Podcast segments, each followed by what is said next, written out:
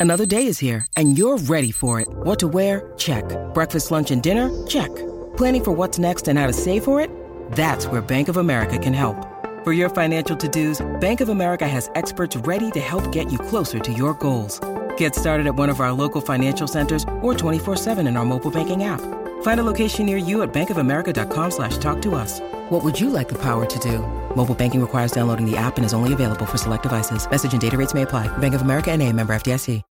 When you need mealtime inspiration, it's worth shopping Kroger, where you'll find over 30,000 mouthwatering choices that excite your inner foodie. And no matter what tasty choice you make, you'll enjoy our everyday low prices, plus extra ways to save, like digital coupons worth over $600 each week. You can also save up to $1 off per gallon at the pump with fuel points. More savings and more inspiring flavors make shopping Kroger worth it every time. Kroger, fresh for everyone. Fuel restrictions apply.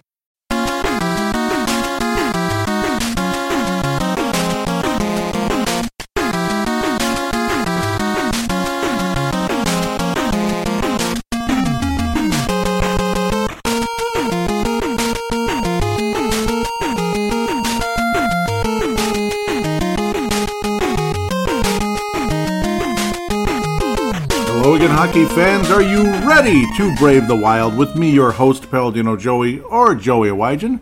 Brave the Wild is available on Apple Podcasts, Google Podcasts, Pod MN, Stitcher, Double Twist, of course, iHeartRadio, Spotify, and TuneIn Radio. Thank you always, always, always for joining me today. Memorial Day, Memorial Day, May 25th, 2020, Memorial Day. So Brave the Wild always seems to pop up on holidays. Like July 4th, I seem to always wind up doing Brave the Wild on July 4th. That's usually a free agency catch up and draft and all that. It just always seems to happen. Thanksgiving Day, that's that's tradition now for Brave the Wild. So Brave the Wild is just kind of a it's just kind of a tradition. I think I've done it on Christmas Day more than once. So I've, I've done every show on Christmas Day, I swear, like at least once or twice. Brave the Wild, Timberwolves Explosion, Purple Mafia. But uh, thank you once again. Back talking hockey again, and there's hope that there'll be an NHL season. You got a playoff bracket going on. You know, it's moving further and further towards that. You still got the shutdown with COVID this, COVID that, and all of you know about that, and it's frustrating and it sucks and it's stupid. But last night, the reason why I'm on the air today, and of course I'll get caught up on other things as well, fan interaction and other just interesting bits and pieces, little nuggets here and there. But last night on NHL Network, it was just you know during the course of the day, New York Islanders, New York Islanders, New York Islanders, New York Islanders. It was the anniversary, 40 year anniversary of the New York Islanders' first Stanley Cup, where they defeated the uh, the Broad Street Bullies, the uh, Philadelphia Flyers, had won two Stanley Cups about five years earlier, and the Bobby Clarke and Brian Propp was on that team in 1980 uh, when the uh, New York Islanders won it all. So that New York area, of course, uh, had a lot of special things going on in 1980, 1979, 1980. Of course, you got the Islands Isles winning, and they were actually underdogged in that series, which some of you may or may not know. Philadelphia had a uh, far superior record. It's just that after that, that's when New York was usually the better team, including against uh, the 1981 New York Islanders, who played against, or should I say, faced off against the Minnesota North Stars. And that just kind of got me going because I saw things and I just kept watching it closely. And it's like, you know, the way they just outclassed the North Stars time and time again throughout that game uh, and throughout that series. It ended up being a uh, five, uh, four to one series in five games. Of course, they're just showing the fifth game where they ultimately beat the North Stars. And it's like, ah, oh, the frustration. Oh, of course, we don't have a Gretzky, we don't have an Yzerman, this and that. So it's kind of like you go over with Lou Nanne, this and that. But you look over the roster, of course, the North Stars didn't have a megastar on the roster, but there were quite a few good players on the team. And it's like, but there was one glaring weakness, one glaring weakness, and one of the reasons why the New York Islanders stomped all over the North Stars in that series, and they really did, and it's sad. Um, and those of you that might want to come out and say Lou Nanne was a terrible general manager, there were times, sure, uh, so, and that's kind of going to be my main focus here in segment number one. Segment number two, we'll get caught up with, uh, fan, or actually, let's just do this one segment shot. I kept thinking, debating on the fly here, and it doesn't really matter. We'll just do a one segment shot like we've been doing lately. Um, or I'll change it, who knows. But otherwise, we'll get to fan interaction, catching up on the Minnesota Wild, and the possibility we'll be uh, facing off in a 24 team tournament to get things rolling. Kind of a little play in deal, and then ultimately, then the main playoffs will get going when things resume here, possibly in July at some point, hopefully. But uh, this was kind of the main reason I wanted to get on the air. Of course, I was going to get caught up on something, but this is something extra. And you figure if I'm going to get on the air at some point to talk about the Minnesota Wild, the Timberwolves, the Vikings, whatever it is, I want to wax nostalgic because, well, what's that's kind of the main theme right now. And I want to talk a bit about that 1981 Stanley Cup final and a lot as to why the Minnesota North Stars got pounded in that series. Now, to talk about Lou Nanne, and you get on the air and you want to talk about Lou Nanne, and some people might think, you know, he wasn't a very good GM, this and that. He missed out on, you know, he could have drafted this guy, he could have drafted that guy. Things could have been so much better. And, uh, you know, sure, things could have been better in a lot of ways. But there were other situations that popped up. Ah, oh, how disappointing. the noise upstairs is just getting started again. They weren't here, and now they're here. oh, isn't that just life? Sorry for bringing that onto the air, but I had to. Oh, disappointing. Some things are just very disappointing. But, ah, man, it is what it is, isn't it?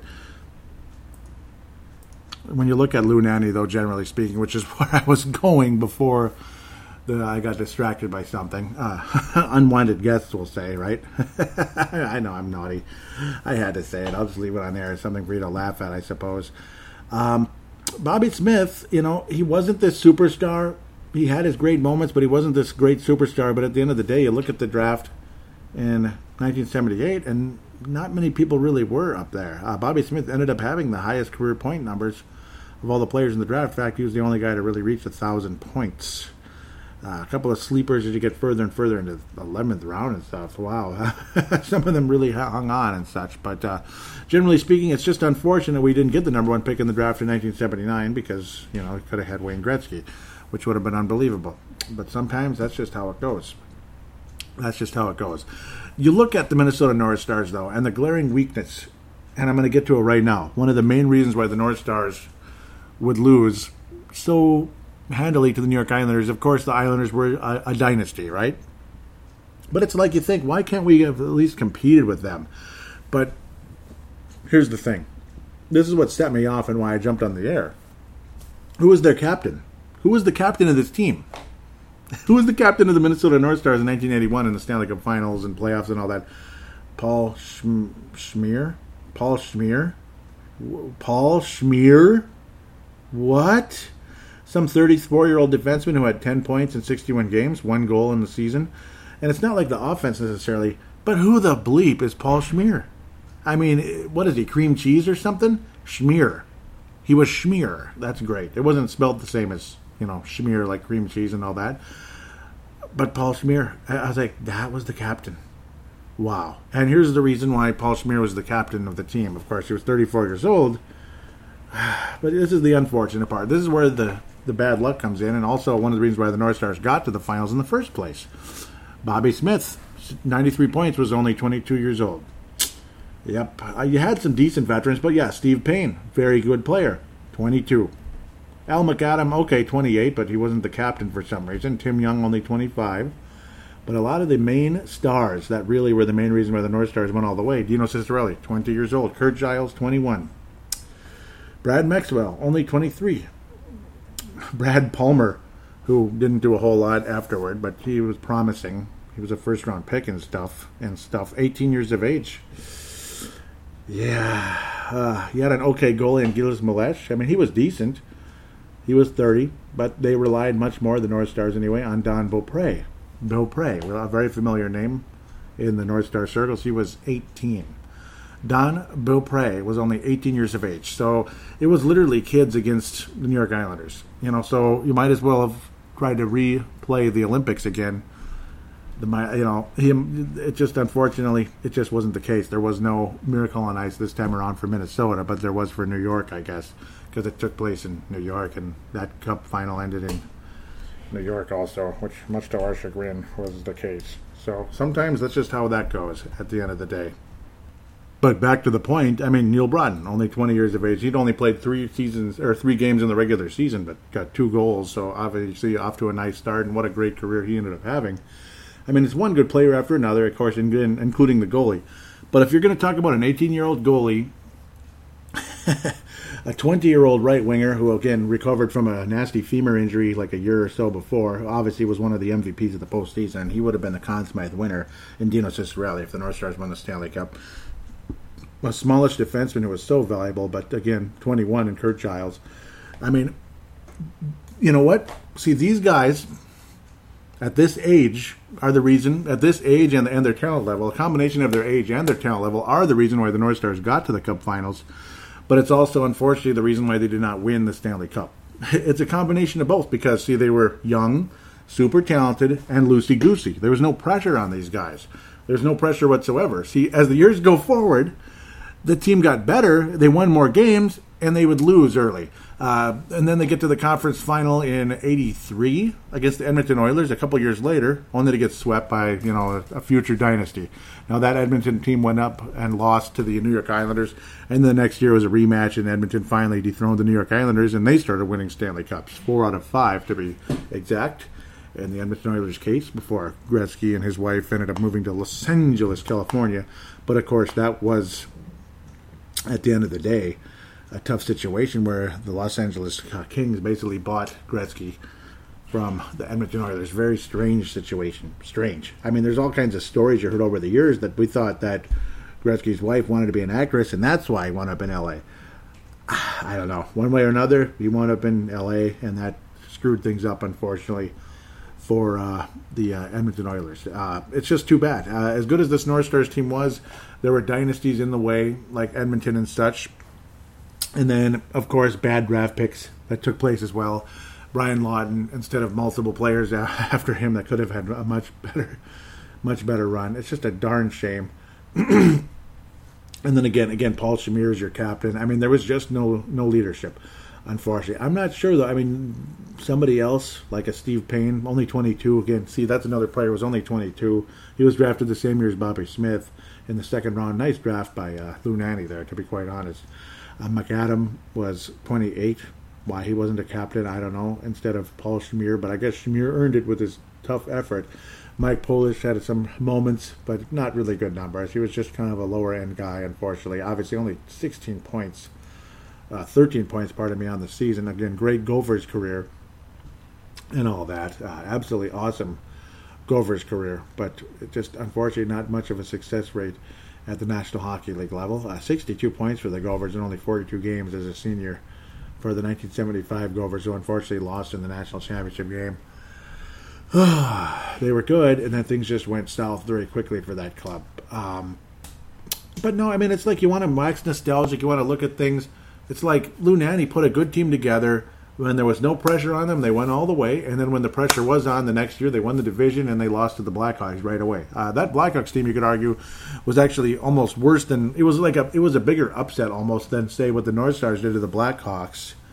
Uh, nine years later, of course, in '91, when the North Stars were fourth place, and what did we have? Like 68 points. And I am still saying we. You betcha, I'm saying we.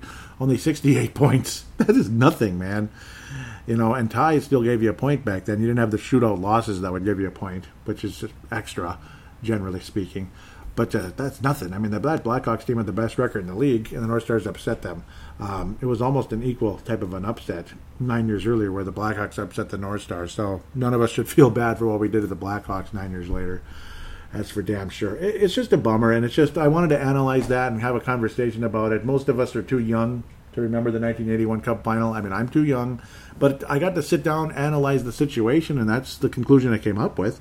And, you know, I was a damn good hockey team that unfortunately ran into a freight train. And there's just a reason why the North Stars didn't compete with that club because Philadelphia competed with the New York Islanders. I mean, it went to game six at least, and it almost went to game seven. What if Philadelphia scored instead of New York? What if it wasn't Tonelli to Nystrom at the end of the day, to Mr. Nystrom? Uh, ended up leading them to a Stanley Cup championship. What if what if that wasn't the case? Bob Nystrom. Uh, I keep wanting to mix him up with Dan because obviously Dan played for the Wild, and it's like which one was Bob, which one was Dan? Well, Bob was the older man. I guess Bob sounds like an older man than Dan typically, but not always. Um, but it just kind of is what it is when you look at the whole situation. Obviously, great New York team, New York Islanders, all that, and it was it was cool to see that Now they're showing the freaking New Jersey Devils sweeping the bleeping Detroit Red Wings. I don't like either team, but at the time I liked New Jersey more because they hadn't won yet. Now, all these years later, when they'd won three, screw the New York, screw the New Jersey Devils, man.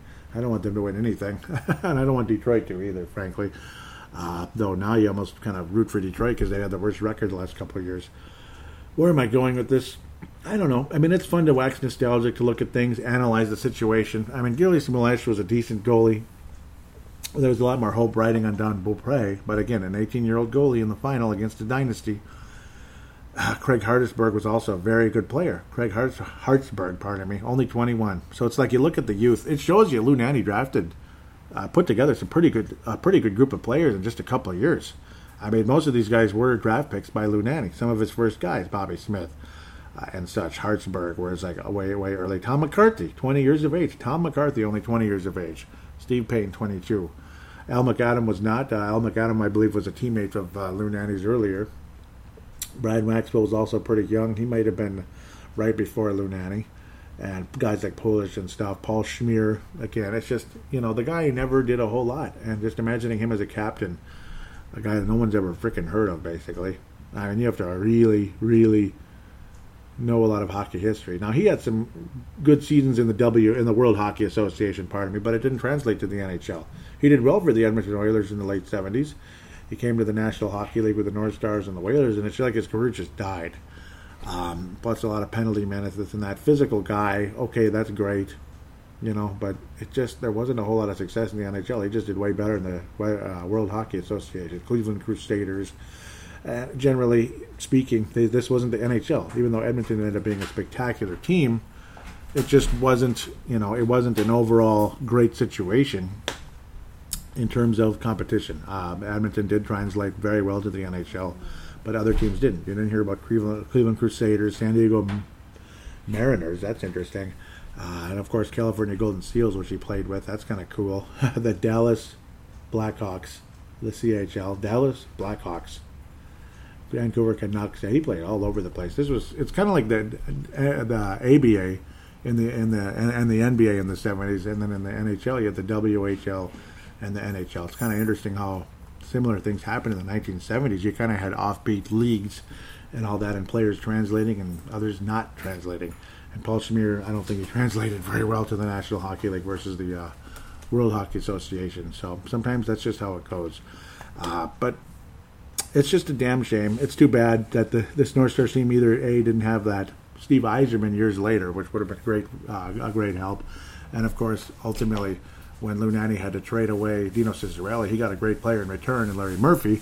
And then Bobby Clarke trades away Larry Murphy for Jim Johnson. I've been bitter about that forever. I don't need to bring it up every show, but I'm bringing it up again because I'm waxing nostalgic. And sometimes going for the tough guy versus the talented guy is stupid.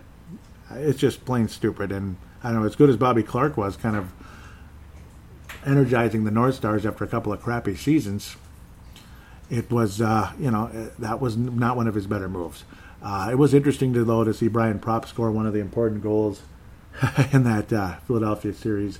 It's too bad. I mean, Brian Propp lost the Stanley Cup there, lost it years later, I believe in '87 to the Edmonton Oilers, and then in '91 lost to the Pittsburgh Penguins as a member of the North Stars. Just kind of a crying shame. Certain guys, as great as they were, and uh, good teams they're on, never seem to bring home the Stanley Cup sometimes that's just how it goes. And unfortunately, a lot of these guys never did. Dino Ciccarelli uh, never got to win a Stanley Cup, even though he was on the Detroit Red Wings all those great seasons. It's a doggone shame. Right after, you know, 95 96, you know, he played in the 95 finals, so he was banged up, and that was a kind of a weird season and all that because of the lockout. Uh, or that was that one. That one. That one was a strike. It wasn't a lockout yet. That was a strike. And then in uh, 96, 97, he went to Tampa, had a great season still, considering he had 35 goals but not with Detroit. That was in still a fairly new expansion team, and no Stanley Cup. Just damn, I, I feel bad for Dino Ciccarelli, guys like that. You could go on forever. All those great seasons with Detroit, including the year they knocked us out uh, in 91 92, and ultimately they knocked us out again in a single game situation where the North Stars were fighting for their playoff lives in the final game of the season and ultimately missed the playoffs, and that was it. Uh, and the St. Louis Blues made the playoffs and all that. Sorry about this background noise. Um, but uh, that was an unfortunate deal there. But you know, it does show Lou Nanne did put together a pretty good team, I would have to say, and then started making mistakes earlier on. It's like there was no pressure on Lou Nanne really starting out, even though uh, there's always pressure on every general manager. But the beginning days, he put together some real nice players, and then as the years wore on, some of the drafts weren't as good. They just weren't, and that's uh, a damn shame at the end of the day. Uh, it just is. It's like you just want to kind of comb over the North Stars drafting history and such. Craig Hartsburg, he was a sixth overall pick. Ended up having a pretty decent career as a defenseman. Tom McCarthy, guys like that. Neal Broten. See, that's another one. That's a great pick. I mean, third round. Third round, 42nd overall, so it's not like he was that low. But considering how great he was before the uh, injury later on in his career, awesome pick uh, by Lou Nanne. And of course, you know, it's a homer pick, but it's a great pick. And Don Beaupre, man, he had eight assists, but of course, no goals. Only uh, a couple guys scored goals from the uh, from the pipes there. Fascinating stuff. You look at the '81 draft. You know, there wasn't a whole lot of, not a whole lot to get excited about. At the end of the day, Scott Bjugstad was okay. He was a later pick. Pat Micheletti was a ninth round pick and only had two points, or two goals, pardon me. And of course, had a pretty bad knee injury. Uh, Brian Bellows was an awesome pick in 1982. So some people would say that the North Stars could have done better. it kind of is what it is. I mean, could they really? Uh, you know, Phil Housley would have probably been a better pick. But other than that, Brian Bellows was one of the best. Uh, Andreychuk went on to Buffalo, had an extremely successful career as well. So it's guys like that, you know, Phil Housley, Andreychuk, um, Pat Verbeek versus Brian Bellows. I'd rather have uh, Brian Bellows. So it certainly wasn't a bad pick.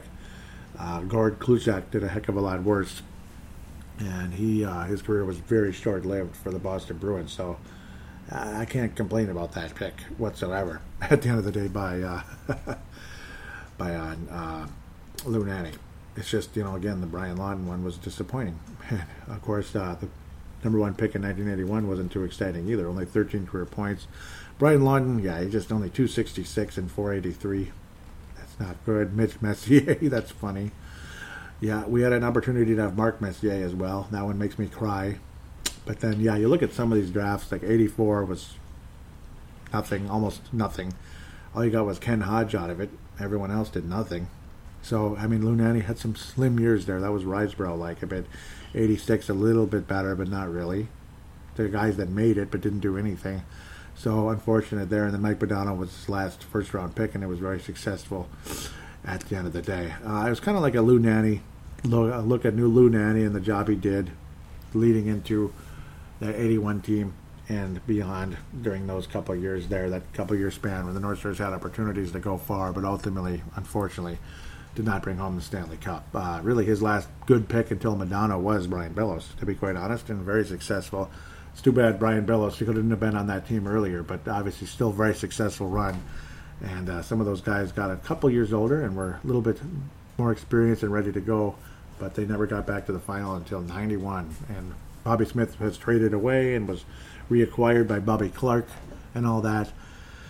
Oh boy, yeah, oh the dream. But it's just it's just Minnesota sports, one way or another. If it's the North Stars, if it's the Vikings, Minneapolis Lakers probably wouldn't have been as successful after their spectacular run at the beginning. That's just how it goes sometimes. Sometimes that's just how things go at the end of the day when you're hoping for uh, a much more successful, much more successful franchise. I guess they just don't happen here very often unless it's Gopher hockey in the 70s or something along those lines. I guess Lynx basketball.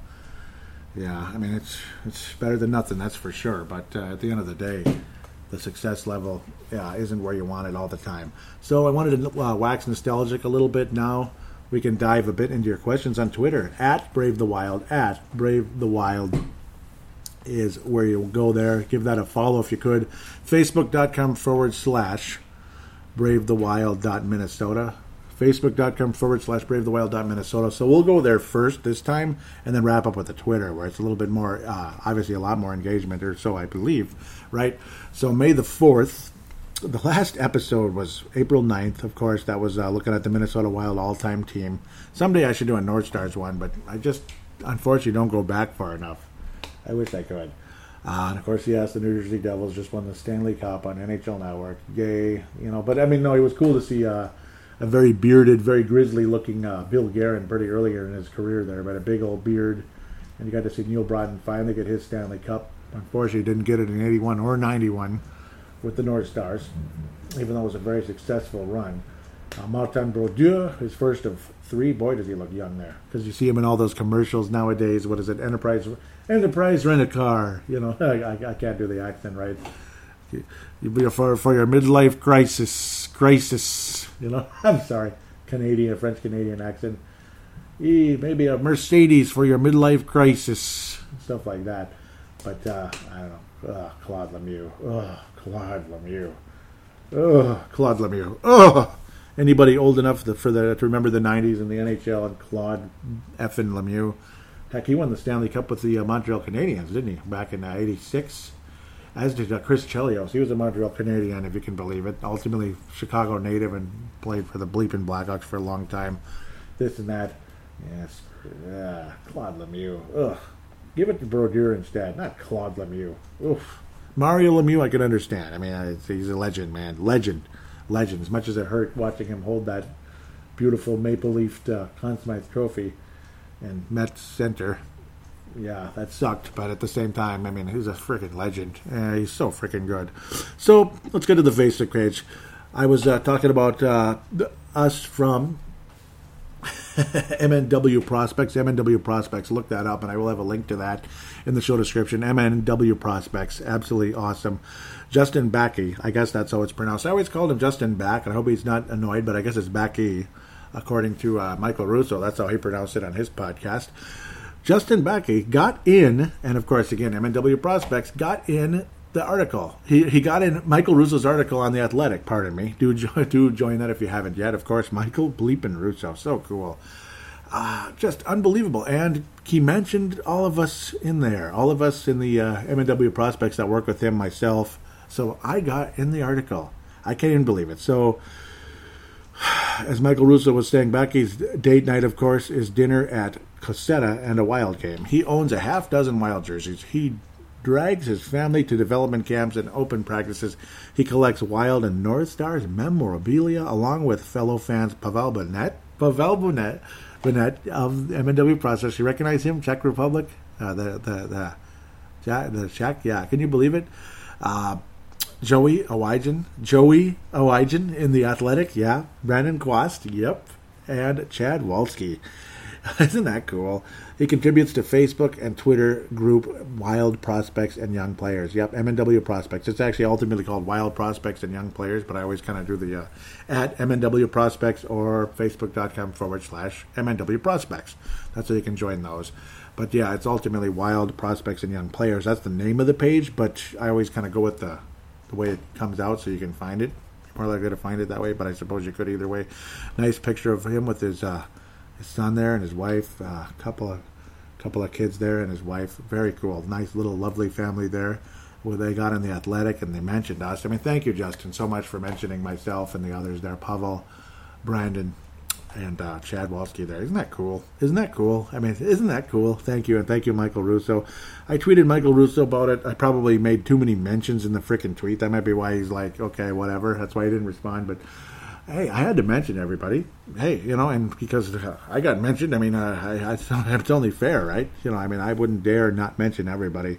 But uh, Michael Russo did not respond. It's okay. He probably doesn't know me well enough. But again, I just can't thank Justin and Michael Russo there enough for uh, getting uh, getting myself and the others in there. Freaking cool.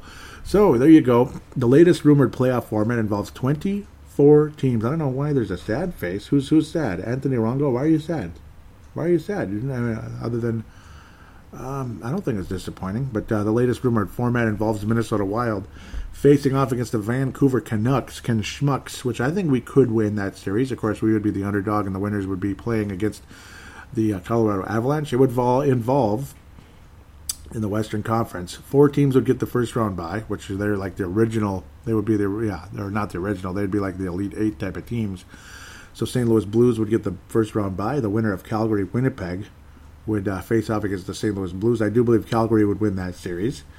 I think Minnesota can beat the uh, Vancouver Canucks, so I think Calgary and St. Louis would face off in that one. St. Louis would probably win that. We'll come back. Minnesota, Colorado.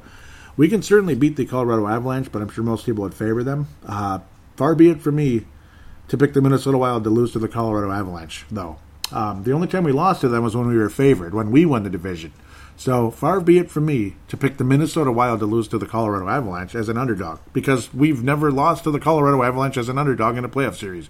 We're two and zero, and we're two and zero on uh, three and zero historically on the road in Game Seven. Freaking awesome! Vegas Golden Knights, which I'm happy about, would have a uh, first round bye. They would face off against the Phoenix Coyotes or Nashville Predators. I think Phoenix there maybe. Nashville's better, but I think maybe Phoenix might be more of a more of the kind of team that would be on an influential run. Blackhawks and Oilers, you got to go with the Oilers there. Come on. I mean, as good as the Blackhawks are, the Oilers are better. They would face off against Dallas. Uh, that's a first round bye team if they make it. Uh, Philly. So in the Eastern Conference, the byes are Boston, Tampa, Capital, uh, Washington Capitals, and Philadelphia Flyers. Congratulations, Chuck Fletcher and Ron Hextall for doing a good job putting that team together. Again, anything not so good that I said about Ron Hextall last summer when he was a candidate for Minnesota, even if he was a dark horse candidate, I I'm still apologizing for that because he did a good job. It just wasn't immediate. He did he had a scorched earth approach that ended up producing a pretty good team not too long later. It didn't even take that long. Uh, you got your goalie of the future. You're in good shape there at Philly. Ron Hextall gets credit for that much more than Chuck Fletcher. Believe me, believe me. just like these last two drafts, Paul Fenton's getting the credit. I'm sorry, he has to get the credit. As you know, much as we might not like the guy, he drafted very well, and um, a lot of us are happy about it. Guys like Khovanov, uh, Beckman, uh, and, and all that. I mean, you gotta recognize what he did. You gotta recognize that. So let's keep moving here. Boston Bruins, who I think would be the favorite to win it all this year. I, I, really still stand by that. But who knows what kind of momo, what kind of momentum they'd have after this long shutout here, this long layoff. They've been furloughed, basically. Yes. Uh, Toronto would face off against the Columbus Blue Jackets in the first round. Toronto's talent and all that, they need to win that, that little that play-in game or series, three three three game series or whatever it would be, best of five. Maybe it's best of one. Maybe it's just a quick play-in. I don't know. I think it'd be best of like five or something. Toronto's got to beat Columbus, right? Toronto's got to beat Columbus. And then we all know what happened when Toronto's going to play Boston, though. We all know what would happen then. it's not going to be good. Tampa Bay, oh, New York Islanders, and uh, Florida Panthers. Panthers have a lot of talent and they're well coached, but the New York Islanders are well coached also. And my God, uh, that's a good team. That's a good New York team, man. I got a lot of respect for that New York Islanders franchise, obviously. Uh, and maybe they would honor that 40th anniversary in the ultimate way, but I don't think they're going to win the cup. Uh, but I think New York would beat Florida to face off against Tampa. Uh, Carolina Hurricanes and New York Rangers would face off against each other to uh, for the rights to play against the, the uh, first round bye Capitals, and then Pittsburgh versus Montreal would face off against Philadelphia uh, after the bye. So Calgary, I have Calgary beating Winnipeg. St. Louis would beat them. Colorado versus Minnesota. Minnesota beats Colorado. Uh, Minnesota, St. Louis next round. St. Louis wins and goes to the West Finals. Yes, so we get to the second round, we lose again. Damn it! And uh, St. Louis goes to the West Finals. Um, I think Vegas also comes out. I think they beat the Stars and uh, the, the, the Nashville and all that. I think the Stars beat uh, Edmonton, but I think Vegas beats the Stars, and it's Vegas versus St. Louis in the West Final. Tampa and Boston and all that. Uh, Boston easily beats Toronto again, four games to one or four nothing, something like that. I think Boston outlasts Tampa Bay in a six or seven game series. Philadelphia and Pittsburgh, we know who's going to win that one. Oh, I don't want to see. I don't want to see this again. I don't want to see the Capitals, but I think the Capitals and the and the Boston Bruins face off in the East Finals, and you're going to see Boston versus. Boy, oh boy, oh boy. Boy, oh boy, oh boy. I think it's. Is it going to be a rematch of last year? I think Boston versus Vegas. I think Boston and Vegas go in the final, and Boston wins the cup. That's just my guess. It's all just random. It's all guessing. It is what it is. So that's my quick little thing. We'll see what happens if that's really going to be what it is. At Brave the Wild, at Brave the Wild, and a shout out also before I get too far, Minnesota Wild Global. Thank you, Scott Cavendish, for having me on board that page and for allowing me to post links on the page as well. Thank you, Scott Cavendish. You're an awesome guy uh, here out of Minnesota for founding this page and uh, having me as one of the founding members and such. And Pavel and Chad Walski, David Kostick, Chance Kostick. We could go on forever. Awesome people. Kathy Main. Um, awesome, awesome people on that page. uh, Michael Fick, uh, awesome people there, and such. So let's get to that Twitter account finally. I Thought I had it up, and I, I guess I didn't. Tom Hayen, yep, and I'm saying it correct, I hope, right, Derek? Derek Felska, Tom Hayen. Boy, that's a lot of posts since the last one, and I hate those damn masks. Ugh, I still hate masks. Still hate them. Still hate them. Ah, cool. Yep, uh, Derek Felska posting a. Uh, tweeting to me about uh, OHL Niagara Ice Dogs and the Everett Silver Tips. I like those Silver Tips ones. They look kind of like the. Eh, they don't look like the North Stars, do they? They look cool though. It looks cool. Uh, obviously, the logo doesn't, but I mean the colors, the team colors. Maybe they look like Dallas a little bit. Ice Dogs are cool. That's a, the logo's cool there, and I think the jersey's cool for the silver tips and the name is kind of cool as well. Look at all those True Jaw jerseys. Derek was giving me the shout outs and all that. Can't thank him enough. Always, always, always. Okay, April 7th, so that was the last episode. Uh, Derek Felska was saying, check out some great NHL and MN Wild talk with Brave the Wild. He discusses who would be on the Minnesota Wild all-time team, Minnesota Wild all-time team. Pardon me, I'm talking too fast. As well as fan questions from Jay Bushy, Tom Hayen, and MN Soda. Yep, that was awesome. MN Soda 24. Thank you, thank you, thank you. So, Derek Felska was saying, and it's at Crease and Assist. Again, awesome writer is uh, Derek Felska. That is a great blog. I highly recommend you follow that and read, read, read. Because see, his knowledge of hockey is insane. Derek Felska is a, you know, he is an encyclopedia of, of hockey on all levels, especially the NHL. But I mean, he has a lot of knowledge in, in general in hockey, and he knows a lot of people too. So he is a he is a source of hockey information.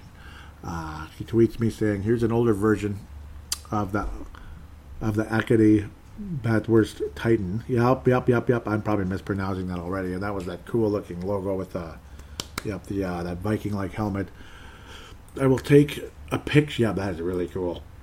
Uh, I will take a picture of some of my major junior jerseys when I get home. I used to have, oh boy, used to have the uh, that by Cameo Comeau Drakkar jersey, but I gave it to a friend of mine.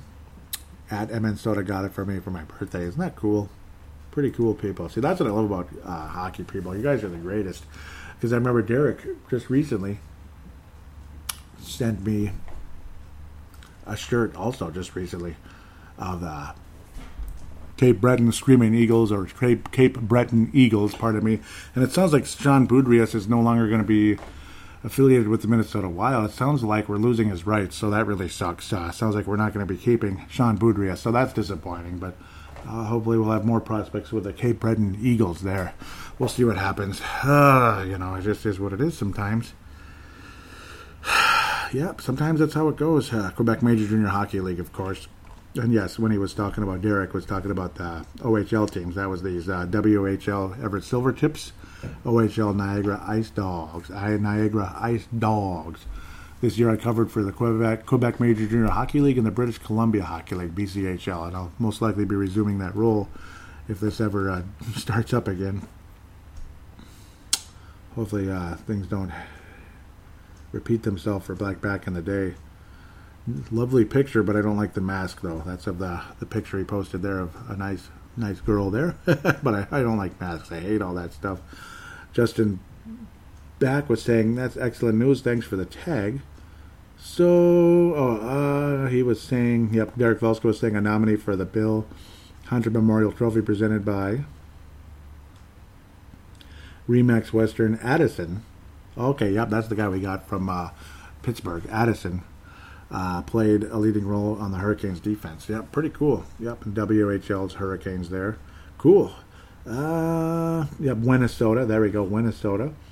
Check uh, check it out, Minnesota sports fans. Uh, Minnesota said this weekend I was inspired to begin working on my next amateur documentary, North Star State, a complete history of the Minnesota North Stars. Wow, isn't that cool? A video to get the idea out. Thanks again to Tim Mahoney for supporting for supporting indie film. Very cool. Very, very cool. I recommend Minnesota's work there on YouTube and such very, very cool. Uh, keep that coming. Keep that coming. Yep, keep him, keep him coming, Minnesota. And yes, major shout out to him again. Derek Felska says if the rumored wild alternate jersey jersey is a wild logoed North Stars color sweater. Should the team take the opportunity to ditch the Christmas colors altogether or no? Please retweet. Oh, I should have said something. I apply. I, I apologize. I would. Uh, I would love to get the North Stars colors back. So I would say yes. Also, and I would never say Matt don't care. I would say yeah. Much as I love the Christmas colors and it's kind of our identity and everything, if you could bring back the Minnesota North Stars colors, I'd be all in. I apologize for not. Uh, man, I must have been. Yeah, I was caught up in that lawn cleanups around that time. I'm sad. Uh, Anthony Crane says, I'd be disappointed if they pay tribute to the Dallas Stars' heritage. Ty Sandstrom says, I'd like to see the Wild uh, imagine in the green and gold for a third jersey. But yeah, it would just be third jersey, so I, I'm all in for that. But it would need to be an absolute perfect rebrand to make it permanent. I would absolutely love it, though. I, I would really love it if, if it was a third jersey, no question. Okay, I see. Yep, crease and assist. Yep, he posted the article there on April 28th. 20, yep, I checked that out. Awesome. NHL scouting final rankings movement tracker. Who fell and who rose up in the ranks for this year's draft? Check it out. Awesome. The Sports Daily. That's where uh, crease and assist resides. Derek Felska says so. The NHL is looking at moving up this at uh, moving up this year's entry draft.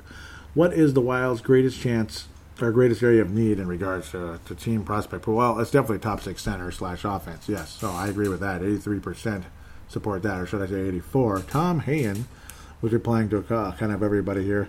He said this is an easy one in terms of first round picks. You don't you don't draft a goalie while Kaapo is still in the pipeline, and there is no earthly reason to take a D man that high unless either Suter, Spurge, Dumba, or J Bro oh, Joe Bro, pardon me, Jonas Brodin is getting dealt, and Addison has quit playing hockey.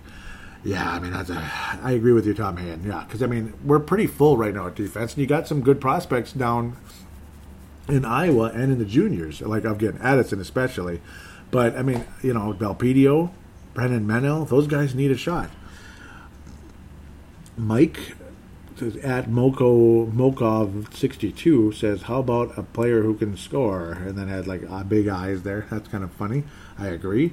NHL ninety five confessions indeed. Hmm. Interest. Yep. NHL ninety five. Whether it's true or not, this is one of the most entertaining comments I've seen in any one of my videos. I went on an emotional roller coaster ride for about twelve seconds. Hmm. so Tim McHugh, Tim McHugh says, "That's a hell of a story." Must have a, uh, a little, a little like winning the actual cup. Hmm. Derek says, I just left my own little epic on that same YouTube video. Okay, what's going on here? Uh, he says, It was the summer of 95, and it was Beach Week. For months, I had been regarded as the best NHL 95 player in the state by my close friends, and there was this guy John, who was regarded as the best player by his friends. So the matchup was set on Rogers Street in Dewey Beach, Delaware, in June of 1995. So that's NHL 94. Yep. Uh, there must have been 20 to 35 people watching this long anticipated game between us. John took a 5 0 lead going into the third period. Hmm. My friends were down on me, and I was getting heckled to no end by John's friends. I came back like a tornado and tied it five to five in the third and won in OT six to five. Wow. My friends carried me on their shoulders down the steps of the beach house and down the street. I'm 43 now. yeah, three years older than I am. And that's still one of the greatest moments of my life. That's pretty cool. Nice story, Al. Uh, Al DePencho. DePencho. Awesome. In Delaware, huh? Dewey Street, Street, Dewey Beach, Delaware. Cool, man. Cool. Well done, mate, as they'd say in Australia. Brandon Molesky. Ah, tweeting to Brandon Molesky, are you? Brandon Molesky was asking, you can only select players whose name starts with the same letter as yours. What's your lineup? Oh, great. I should have responded to this. Shoot. Because with me, that'd be all J's. Ah, shoot. Uh, maybe I'll try to get back to that on a future episode. I can't jump into that at this second. I probably should have, though. Uh, okay, so now we're getting into the current stuff. Now we are getting into the current stuff. Uh, I'm going to type in that. So to, to, to, ask questions, type in hashtag BTW, uh, hashtag BTWMN. That's the best way to go, and you'll get uh, everything there. So you get the questions. See if they load here. Would be very much appreciated. And there's a loads or uh, ad. That's funny. Uh, good. Yep, got a couple. Uh, these from a couple hours ago, and then you get into January. Okay, so Derek Felska says, which play in matchup? I'm guessing he means which play in matchup do you think is the most intriguing besides Wild versus Canucks? Okay, the play in matchup. I apologize. So that's what you meant. The play in matchup. Okay, so yep, they are playing games, and then it's uh, the regular 16. I see. Yep, that's that's that makes sense. Obviously, Minnesota Vancouver is a cool one. Pittsburgh, Montreal. Some of these, it's like the opponent's kind of weak. Might be Nashville and uh, might be Nashville and Phoenix because you never at Phoenix. I just called them Phoenix, Nashville and Arizona. Uh, you know what though? It's got to be Edmonton versus Chicago because think about it. Edmonton's got some superstars at the top. Chicago's got superstars. We can say what we want about the Blackhawks and how they've fallen off the map, but you got Patrick Kane, Jonathan Toews, guys like that, and against you know Connor McDavid, Leon Draisaitl, you know uh, Ryan Nugent Hopkins, guys like that. Both of the goaltenders are kind of meh, but I suppose Chicago's got better goaltending maybe if Crawford's healthy. If uh, they traded Robin Lehner to the uh, Vegas Golden Knights, so I'm going to go with Chicago versus. Uh, Oilers because what if Chicago goes on a run? Because they could. If they beat the Oilers, they could go on a run. So, uh, you know, Carolina versus New York doesn't do a whole lot. Montreal and Pittsburgh, it's just no Pittsburgh's going to win that. New York Islanders versus Florida, that's probably second, only because excellent coaches there, uh, right there. And obviously Minnesota, Vancouver, sweet, sweet history and all that. Calgary's got to be Winnipeg, right? I would hope. So I will go with Chicago versus the Edmonton Oilers. Chicago versus the Edmonton Oilers, Derek. Yep. So we'll continue. Tom Hayen says, assuming KK Kirill Kaprizov does indeed sign with the organization, would it be the most Minnesota Wild thing to not at least start the season with he and Fiala on the same line? I suppose so. Yeah, I mean, it would be disappointing if they didn't. Because, yeah, Fiala, you know, even though he's a natural left shot, he plays on the right side. And he likes to play on the right side. And he's had a lot of success playing there. So, uh, and then Kirill Kaprizov is left. The only problem is, again, who's the center? Is it freaking Kunin? Or what the heck do you do? Eric Staal, is he too slow? Ah, boy. Koivu's too retired, possibly. Man, that's the problem. The center position is really tough up the middle. It really is, isn't it? Uh, Derek Felska was saying because he was uh, Tom Hayen was tweeting Derek Felska's tweet out. Uh, Derek said, "With the NHL close to a summer return and the draft looming closer, do you have any Minnesota Wild questions burning on your mind?" Okay, so that's what that was to get people's attention to, to join in. It would be a Minnesota thing, I suppose. I mean, you, yeah, I, I, I think you got to put them on the same line. I think that'd be cool. Tom Hayen again says, with the 20 the 2020-21 season starting sometime after Thanksgiving, how will the effed up offseason affect the players? Probably not not too well. Uh, this whole thing, apparently, current situation, they're showing. I think they're showing guys practicing, Unless this is old now. It's old. I wish it was current. Um, I don't say Carter Hart there. Philadelphia Flyers, baby. but uh, no, um, it's not going to be good. No, it's not going to be good. There, there's some talk about was it Patrik Laine? He's he's not ready. He's he's just saying he is absolutely nowhere near ready to play NHL hockey right now. But partially that's on Patrik Laine, isn't it? A little bit. I mean, shouldn't. But then again, I suppose they couldn't even go to rinks.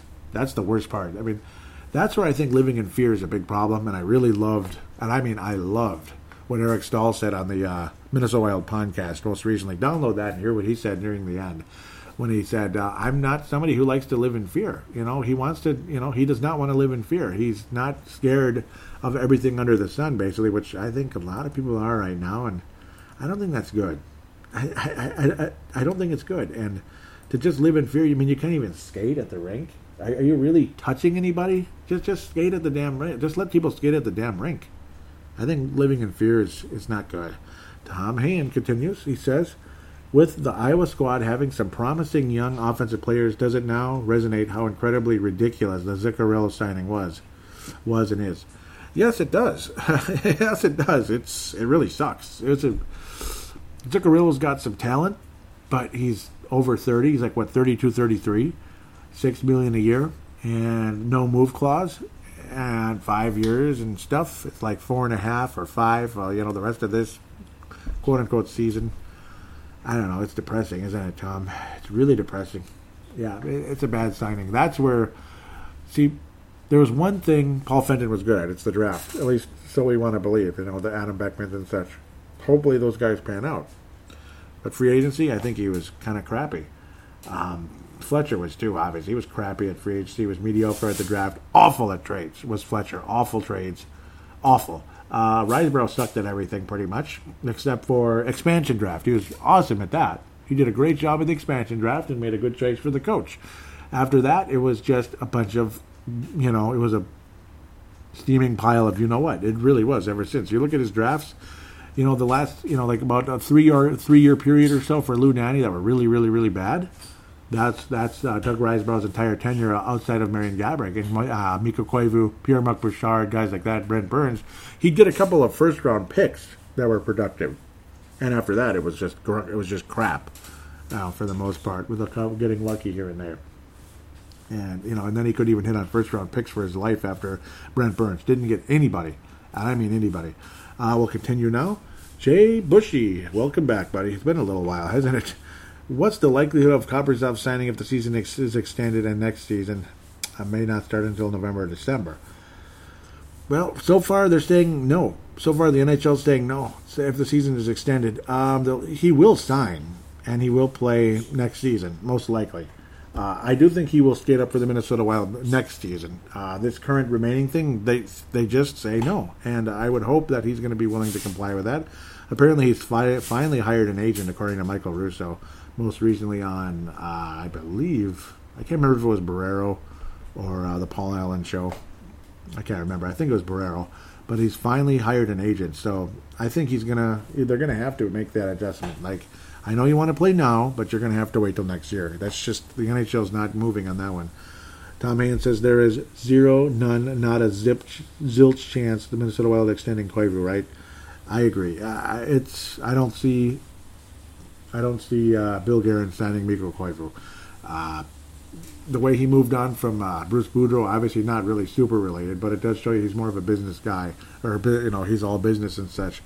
And I don't think the the Wild signed Kawa Koivu. If anything, it'd be like a one year deal for like a small amount of money, like three or four million. And I I, I, I, I just don't think so. I don't think is coming back.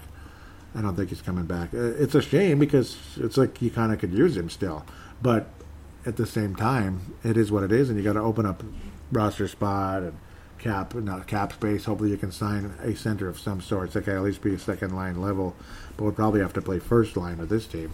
At least a top six type of guy, if humanly possible. Even though there's like one in, you know, one in a million that are any good, it seems like you know. That's what it feels like anyway around here. Derek Felska, on a scale of 1 to 10, 10 being very concerned or 1 being not concerned at all, how concerned should Minnesota Wild be, fans be that Kirill Kaprizov has not signed the contract yet with the team? Well, the whole agent situation, so 10's the most concerned, 1 not at all.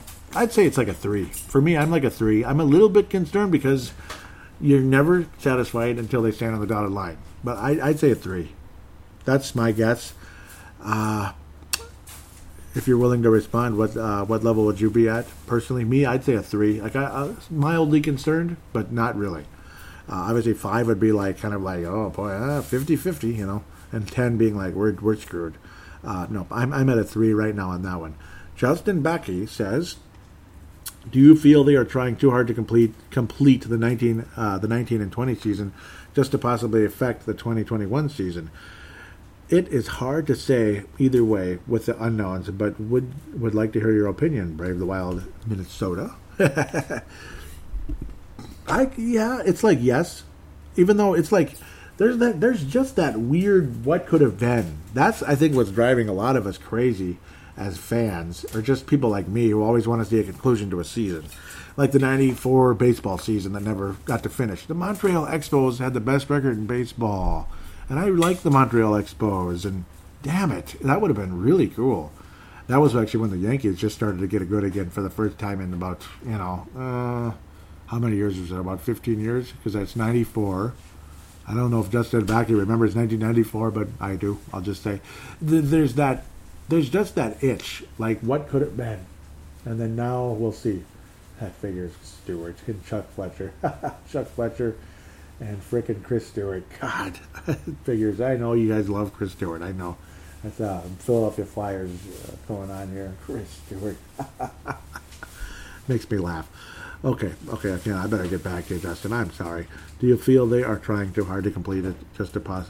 I, I am concerned about the next season, yes, but I think the effect is going to be worse on this current season than the next one. It, it kind of depends on how long they drag it out. Oh, man. You know, it is almost like they should just cancel everything, isn't it? It is almost like they should just cancel everything, but they're just scared of losing money. That's the problem. Just cancel everything and restart like in September. So you get football in uh, football training camp in August. I just I I just want this to be exactly the way it has been. It's so wonderful. Football training camp August, hockey training camp September, basketball training camp October. I mean, it's just boom, boom, boom. It's the most wonderful thing. I don't like the weather as much that time of year as I do this time of year, except for today. The last couple of days have been humid as hell, but normally May is a little nicer than this. Uh, the humidity is usually around August, unfortunately. Um, but no, I mean, it's such an exciting time of year when you get all those sports revved up again. So I, I can understand your concern there in a big way where it could mess up 2021. There is that itch, but maybe it's not worth it. Maybe I think I am on your side, Justin. If they should just kind of say screw it and just start at the normal time and because guys would come back, guys might get hurt, like those weird lockout seasons where guys get hurt real easy, especially in the NBA. There was ACL after ACL, and some of those guys just didn't come back real good. So, I believe that's it. I believe that's it. I'm going to refresh once to see if anything new popped up, but I believe that's it. See, odds are people are going to jump in early, uh, early right away, and that's it. That's why I was willing to do the show now. Plus, uh, it was just it was just a golden opportunity to, to go for it. Good timing because I was alone at home here. Yeah, these are older, March first. Yep. So that should be uh, everything at this stage, God willing. So I want to thank all you guys for your interaction. Always fun. I had to reminisce about the old 1981 North Stars. Amazingly, this got to an hour, just like a normal show during the regular season. That's crazy.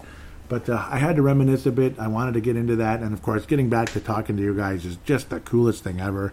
I can't thank you guys enough for interacting with me and keeping it coming. Thank you, Derek. You know, and even on a holiday for taking the time to write that little tweet out. I can't thank you enough for that, brother. That, that meant a lot to me. And I just, you know, today was just, I, I just, it was, it was itching to me.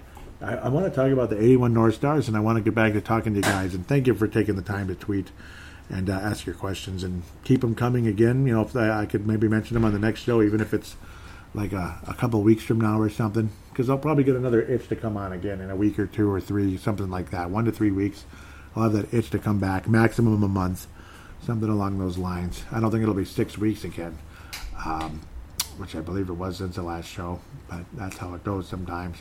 Usually does this time of year. but uh, God willing, we'll be back uh, soon. We'll be talking about the uh, restarted season, and hopefully, guys can stay healthy. But I kind of do agree with Justin Backey a bit that, that maybe it's really not worth it, and we should just say hell with it because there'll be too much of an asterisk next to the Stanley Cup champion anyway. As fun as it would be to watch, you don't want guys getting hurt, and you don't want a weird season the next year, right? It affects two seasons instead of one. That's the one major fear going into this. With that said, I'd like to get you guys to you're free to join on with audio submission. Obviously, hashtag, you know, just going on to at Brave the Wild and then asking a question with a hashtag BTWMN. Thank you guys for those of you that do that, and uh, keep keep them coming. Keep them coming in the future. In anytime, just put it anytime. It doesn't matter, even if it's like a couple weeks before the show.